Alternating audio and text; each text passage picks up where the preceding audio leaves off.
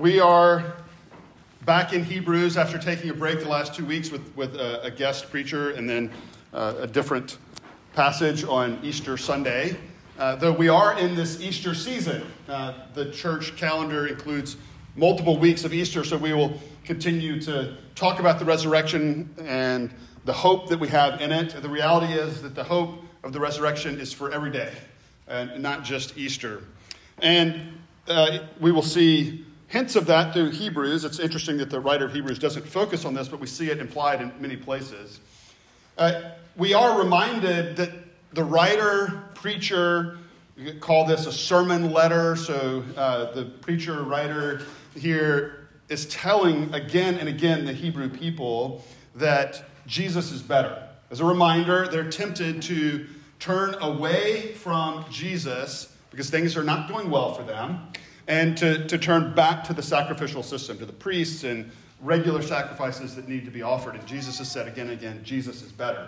And, and hopefully we've seen that even though that is not our temptation, that Jesus is better than anything that we might uh, turn to for our hope as well. I recently watched a movie from twenty fourteen. It's called Whiplash. And, and it stars uh, Miles Teller before he was Brewster in Top Gun Maverick, and J K Simmons. And Miles Teller plays Adam Neiman, and uh, or Andrew Neiman. Andrew is a nineteen-year-old jazz drummer, and he is at a fictional school in New York City that is the best school for music. And he wants to be the best. I mean, he wants to be uh, Charlie Parker level. And I know, uh, I don't know a lot about jazz, but I know that Charlie Parker was not a drummer. But he's he's a name that is both referenced in the movie often and a name that I recognize as a jazz musician. And there are not a lot of jazz drummers names that I recognize. So, hoping that's true for you. He wants to be that level, right? He wants to be amazing. He wants to be the best. And he knows that to get there, he needs to be where he is in this, the best school. And he needs specifically the acceptance and approval and care and provision of his teacher, professor, conductor, J K. Simmons, uh, plays Terrence Fletcher.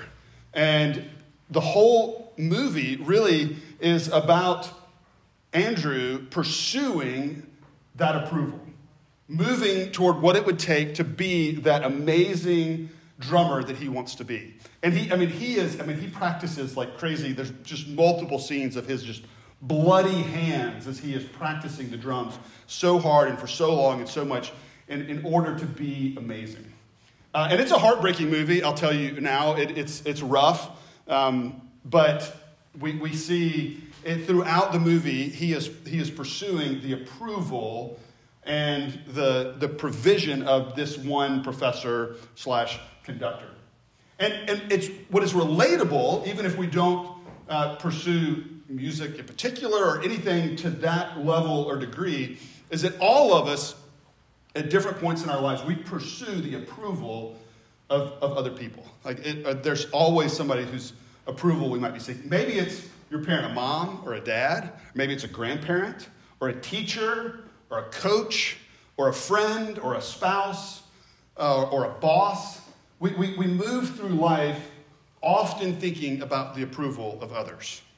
And and this reality exists in Scripture where the people of God are ultimately seeking the approval of not another person, but of the Creator, of God himself, of who is described in the Old Testament as Yahweh, the God who says, I will be with you, I will be your God, you will be my people.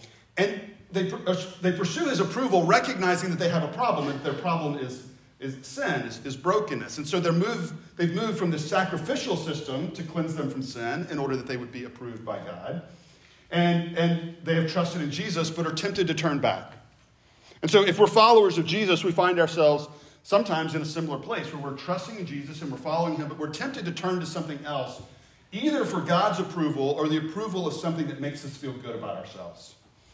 That this is where we regularly find ourselves. Let me tell you up front that the promise of this passage and, and the whole story of Scripture is that our Creator, God, he approves and he embraces us and draws us up when we trust in him.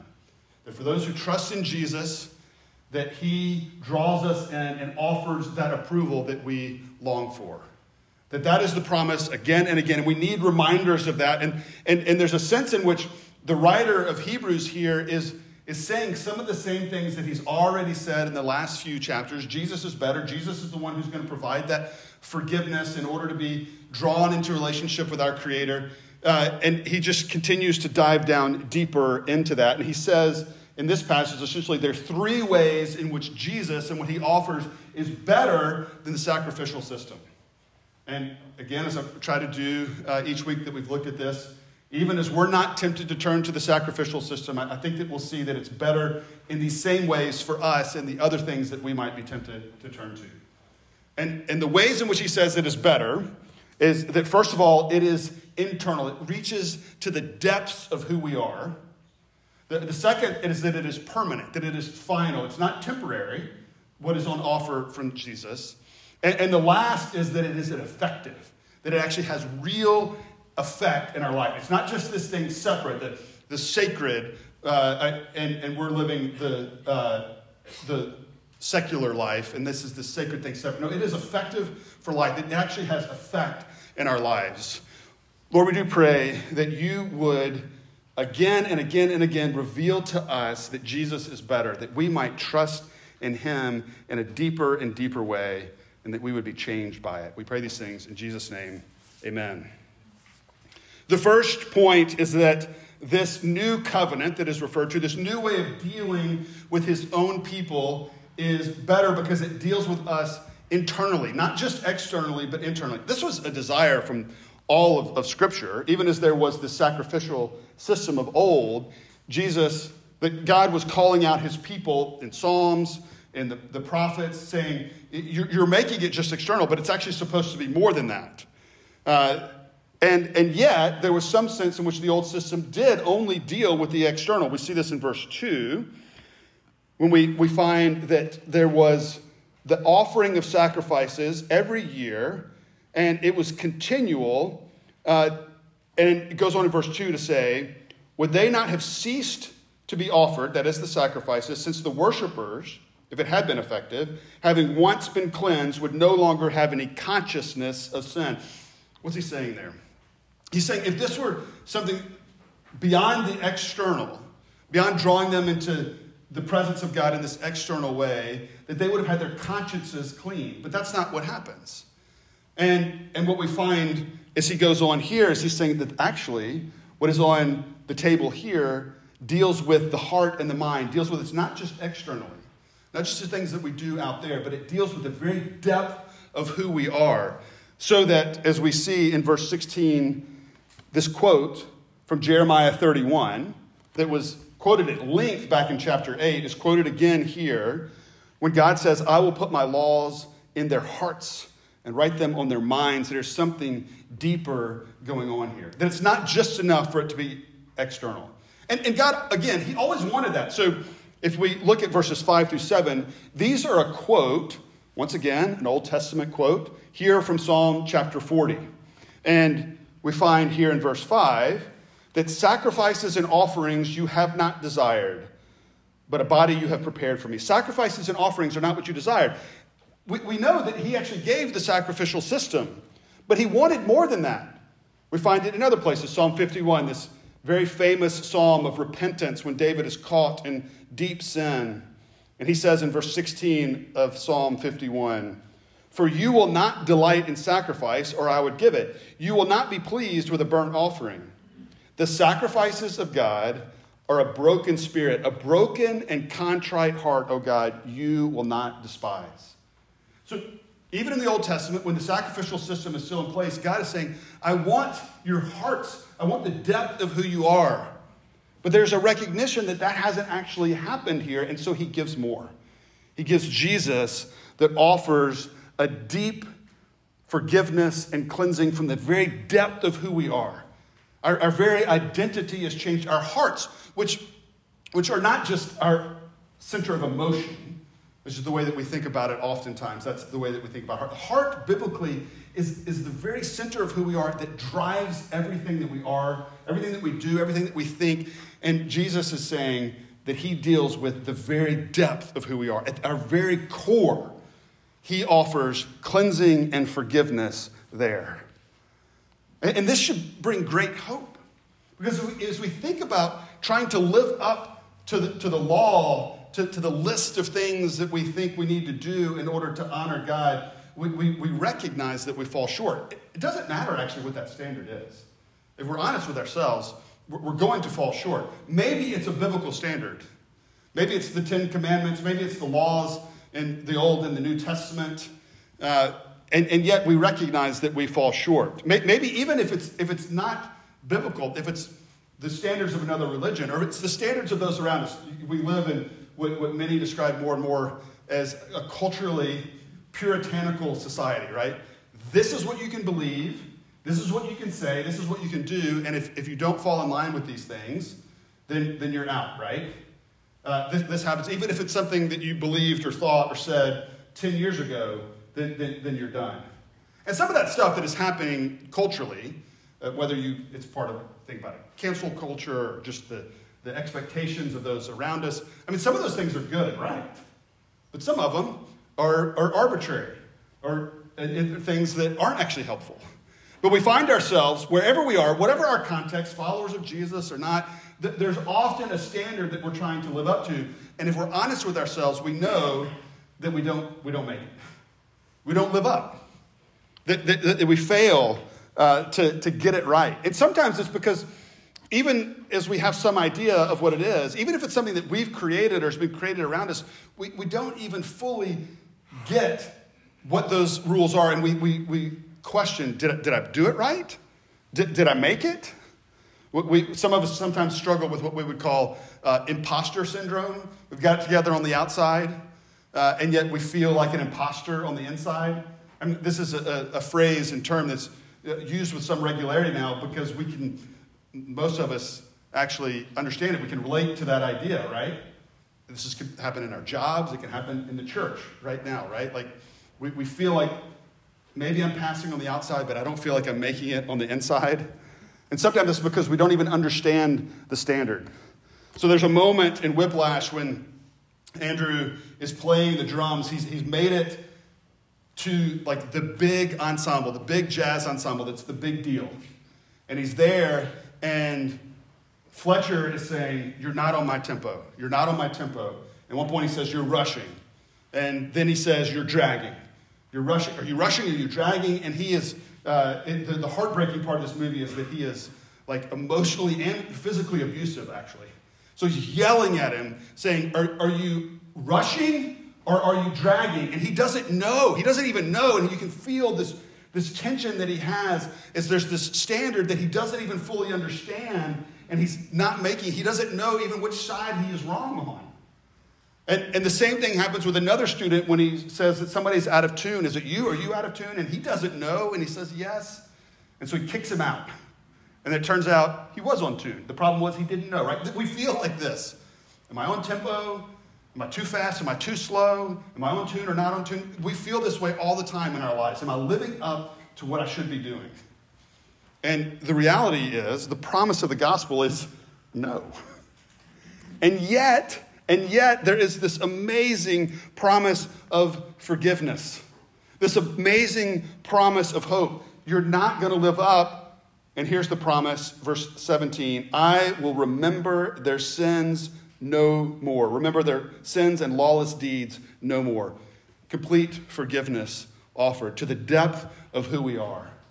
This is what is on offer. And it goes to us not only externally, but internally, that we might have hope of this reminder that we're accepted and loved because of what he has done, even when we fail. It, it affects the depth of who we are. And we need reminders of that. Because if we don't think about it, it's easy to, to forget or easy to ignore or easy to, to be overwhelmed by that imposter syndrome or that question of, are we living up? Or do we even know what the right standard is? And here, the, the reality is you're not fully going to get it. You're, even if you fully understand it, you're not going to live up to it. and yet you are forgiven and drawn into relationship with him. The second point is that not only does it deal with the depth of who we are, internally, externally, all of it, it, it deals with us ultimately and finally. It is a, a final work of forgiveness. It is a final work of being drawn in and accepted and loved and cared for. There's this comparison to the old system that was temporary, verses one and two. This, this sacrificial system that was only a shadow of it. It was something that pointed to what was to come. And it, and it could never accomplish it. Go read one and two. For since the law has but a shadow of the good things to come, instead of the true form of these realities, it can never, by the same sacrifices that are continually offered every year, make perfect those who draw near. Otherwise, they would have ceased to do it. It's happening every year. It's, it's this need. They're being reminded of their sin every year, and, and it's not fully offering forgiveness. And yet what he's saying here is there is ultimate and final forgiveness. Verse eleven says, the, the priest stands daily at his service, offering repeatedly the same sacrifices, which can never take away sin. We need something more ultimate, more final, and that is only pointing to, to what is to come. It's pointing to Jesus and the things that are offered there. We, again, are not a part of, like the sacrificial system is not something that we're tempted to turn back to. And yet, what we think is there's still something that has to happen regularly. Yeah, yeah, yeah, I was forgiven. Jesus did his thing. But now, I've got to earn his love and care. It could come in a, in a number of different ways. It might come through uh, religious means. We think that I need to add to the sacrifice of Jesus by doing certain things. It can happen even theologically in some of our traditions to uh, say, well, well, to really be forgiven, you have to go to confession, you have to do penance, you have to uh, go to a particular service, and, and, and maybe our circles more, it's you have to read your Bible a certain amount of times, or you have to pray, or you have to you have to do things right. We we add on, right? And, and to be clear, I think it is helpful to note, we do a confession of sin every week. And that's not so that God will forgive us. We, we do that, and it is a call of Scripture, but it is a reminder of the forgiveness that is already true. We could actually start with the, the end. We could start with the assurance of pardon and, and then do the confession. It, it, it's not that that accomplishes the forgiveness. It is a stepping into something that is already true. So that's the way that we think about uh, confession. And it is why we, we do it every week, but it's not something that actually accomplishes it for us. But but maybe we think, if it's not Jesus, we think if we're just good enough, if we just, we'll be justified in life, we'll be we'll have value, we'll we'll, we'll be true human beings if we, if we just continually do the right things. And, and the mistake is to think that we have to continually do all of these things. We just have to keep going, right? And if we mess up, then, then we've lost all that has already happened. There, there's a moment where uh, Andrew Neiman has made it into that ensemble. And there, there's you get excited for him on some level because he's, he's made it into the premier ensemble where he is going to be able to move toward the success that he always had hoped for. And there's a sense of relief that he has too. And, and the way that it comes about, it's very satisfying for him. Uh, and, and there's some scenes uh, in succession of the, the joy, the excitement that he's experiencing as being a part of that ensemble.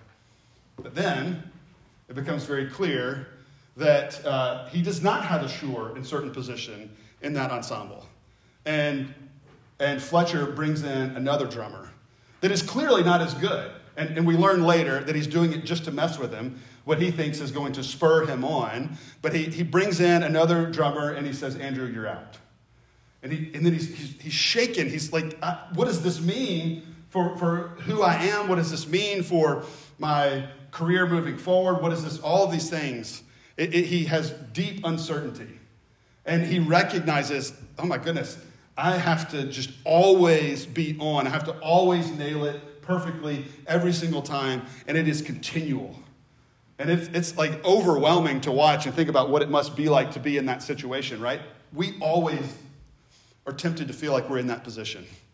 That in order for God to love us, we've got to always be on, we have to always get it right, that, that we don't want it to lose what he has offered. And yet the promise of this passage and the whole of the gospel is it is already done. It is final and permanent.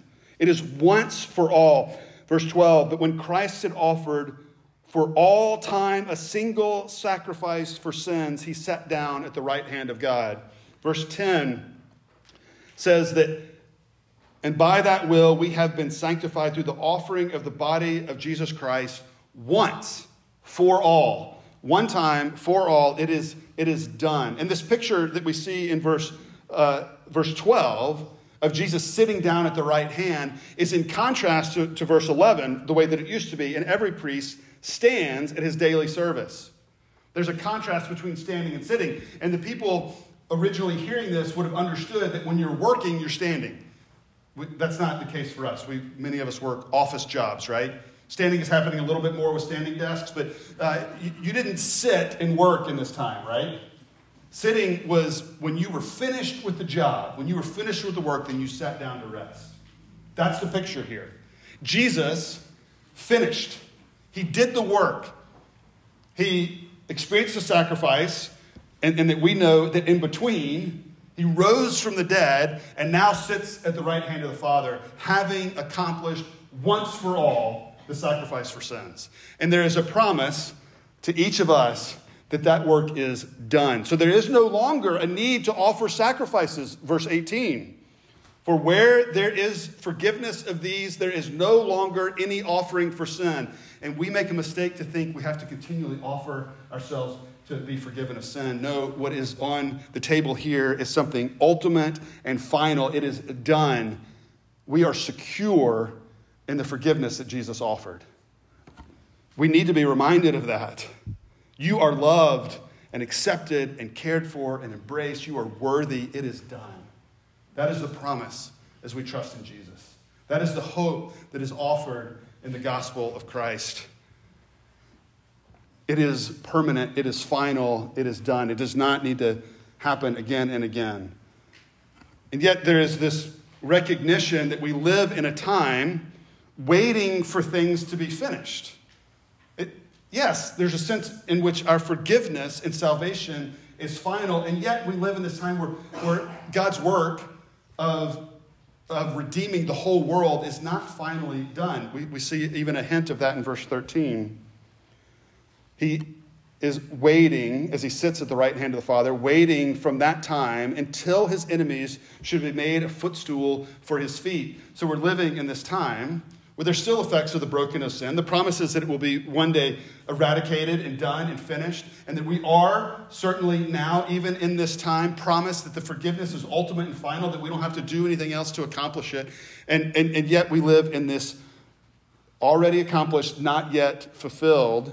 And there is a promise in the midst of that of the effectiveness of that work that he has done, the effectiveness of his sacrifice for us, that it actually does change things. Again, it's not just this, the sacred over here, that's done, and then you live your secular life, right? Like we come to church on Sunday, and we, we talk about the being accepted by God and relationship with him, and, and then we go actually and seek comfort and success in jobs and uh, doing well in school and all that, and that's separate over here. No, it's, it all works together, and our lives are effectively changed. They are changed in a way that we are changed, that we're made more and more in the image of God. And the language that is used here is obedience and sanctification. But it all flows from what he has done, from his obedience. So look at this quote from Psalm forty in verses five through seven. The second half of, of verse five says, "But a body you have prepared for me." This is in reference to Jesus. Jesus is the fulfillment here of Psalm forty, and the body prepared for him. This is talking about the incarnation, that he humbles himself as a man, that he becomes one hundred percent man as he is one hundred percent God, and he lives, and then he enters into the sacrifice for us, that he's come to do God's will. Verse seven, "Behold, I've come to do your will, O God, as it is written for, of me in the scroll of the book." This is God's plan, and he's going to be obedient. And what that obedience leads to is his sacrifice. The fact that he is that single sacrifice, verse twelve, that is his obedience. And here's the beautiful thing, is that what that accomplishes for us is not just salvation, this thing to come in the future. It matters and is effective here and now, and it changes us. So that as it is true, we don't do anything to earn that salvation, yet it does, if it is real and is true, it affects our lives. So that sanctification flows. And sanctification, what, what is this? This is the biblical word. It's a theological word. Uh, I'll actually read the definition from the Westminster Shorter Catechism. It says that sanctification is the work of God's free grace, whereby we are renewed in the whole man. It is internally the depth of who we are. We're renewed after the image of God. That is, we're, we're living more and more as we were created to live, created in his image, and are enabled more and more to die to sin and to live unto righteousness. It's to die, to not do the things, the, the brokenness and the sin that we're tempted to do, and then to more and more do the things that we are called to do. And this is a process, and all of us are at a different place in, in the walking of sanctification, and, and sometimes it goes well, and sometimes we struggle, and uh, but we are being made more and more into the image of God that we were created to be. That is what sanctification is, this promise that it, that it matters, that it changes who we are, that it's effective in our lives. It changes how we go forth and live. And, and we see this reality. Look, look at, at verse ten. And by that will we have been sanctified through the offering of the body of Jesus Christ once and for all. His sacrifice doesn't just bring about our justification, our being made right with him. It brings about a changed life regularly. It changes who we are. But it's because of that sacrifice. And, and there's a sense in which salvation is described in Scripture. Sanctification is described as past, present, and future. God is working this big story. But what he says is that it is, it's already happened. We have been sanctified, it says in verse ten. That's past tense, right? We recognize we're still growing. We still have sin and brokenness. There, there is a sense in which the past, because of what Christ has done, is certain and sure. We can take great confidence in that, have great hope that he's doing that work and will complete it. We see in verse fourteen, same promise. For by a single offering, he has perfected for all time those who are being sanctified. There's this, this God working through time in which we have sometimes struggle to get our minds around. He says, he has perfected, and then goes on to say, those who are being sanctified. There's a promise of it's done. Even our sanctification, even our perfection, it is done and final, and we can have incredible confidence and hope in that because of what he's done.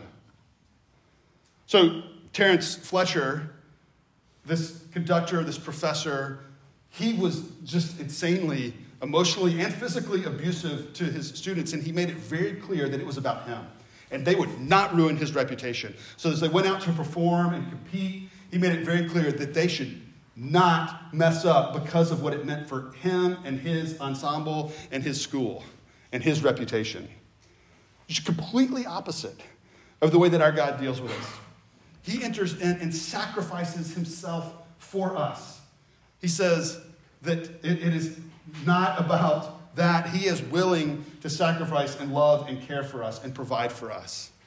And, and to give us that assurance that it is that it is done. And that this is true in verse thirteen, until his enemies should be made a footstool for his feet. Here's where the hope of the resurrection comes in. This is language that is very clearly occurs also in First Corinthians fifteen. Verse twenty-five, for he must reign until he has put all his enemies under his feet. The last enemy to be destroyed is death. The last enemy to be destroyed, destroyed is death. And Jesus, between that sacrifice and that sitting at the right hand of the Father, destroyed death through the resurrection, giving us that hope and that promise that this is done, it is final, that he has that kind of power to make sure that it is ultimately true, even if we don't experience the full reality of it yet. He is powerful to see it happen. That's the hope that he offers to us. The end of, of Whiplash is, is, is really heartbreaking, because one of the things that happens is that even in spite of the abuse, and, and some might argue because of the way in which it was well beyond tough love, but the way that that happened is that it drove Andrew to this just like magical experience as a drummer. And then he has this performance that's, uh, the, the implication is that it's going to be legendary. And yet it's incredibly sad because of all of the stuff that went into that, including him moving farther and farther away from his family, of saying, I've got to focus on this one thing. And, and it doesn't matter what life is. I just want to be remembered. I just want to be great. And then he, he breaks up with his girlfriend because he doesn't have time for that. And, and even the way that he describes it is incredibly sad. To, to get to that thing that he wants, he loses all of these things that matter so much. And, and, and this is us often pursuing goals or happiness or ends in life that will leave us wanting. And as we say regularly, the only thing that ultimately leaves us with hope is that thing that is not destroyed by death, and that is resurrection power that comes through the one who sacrificed himself for us, rose from the dead, sits at the right hand of the Father, and promises for us resurrection. And it is done for you and for me. Let's pray.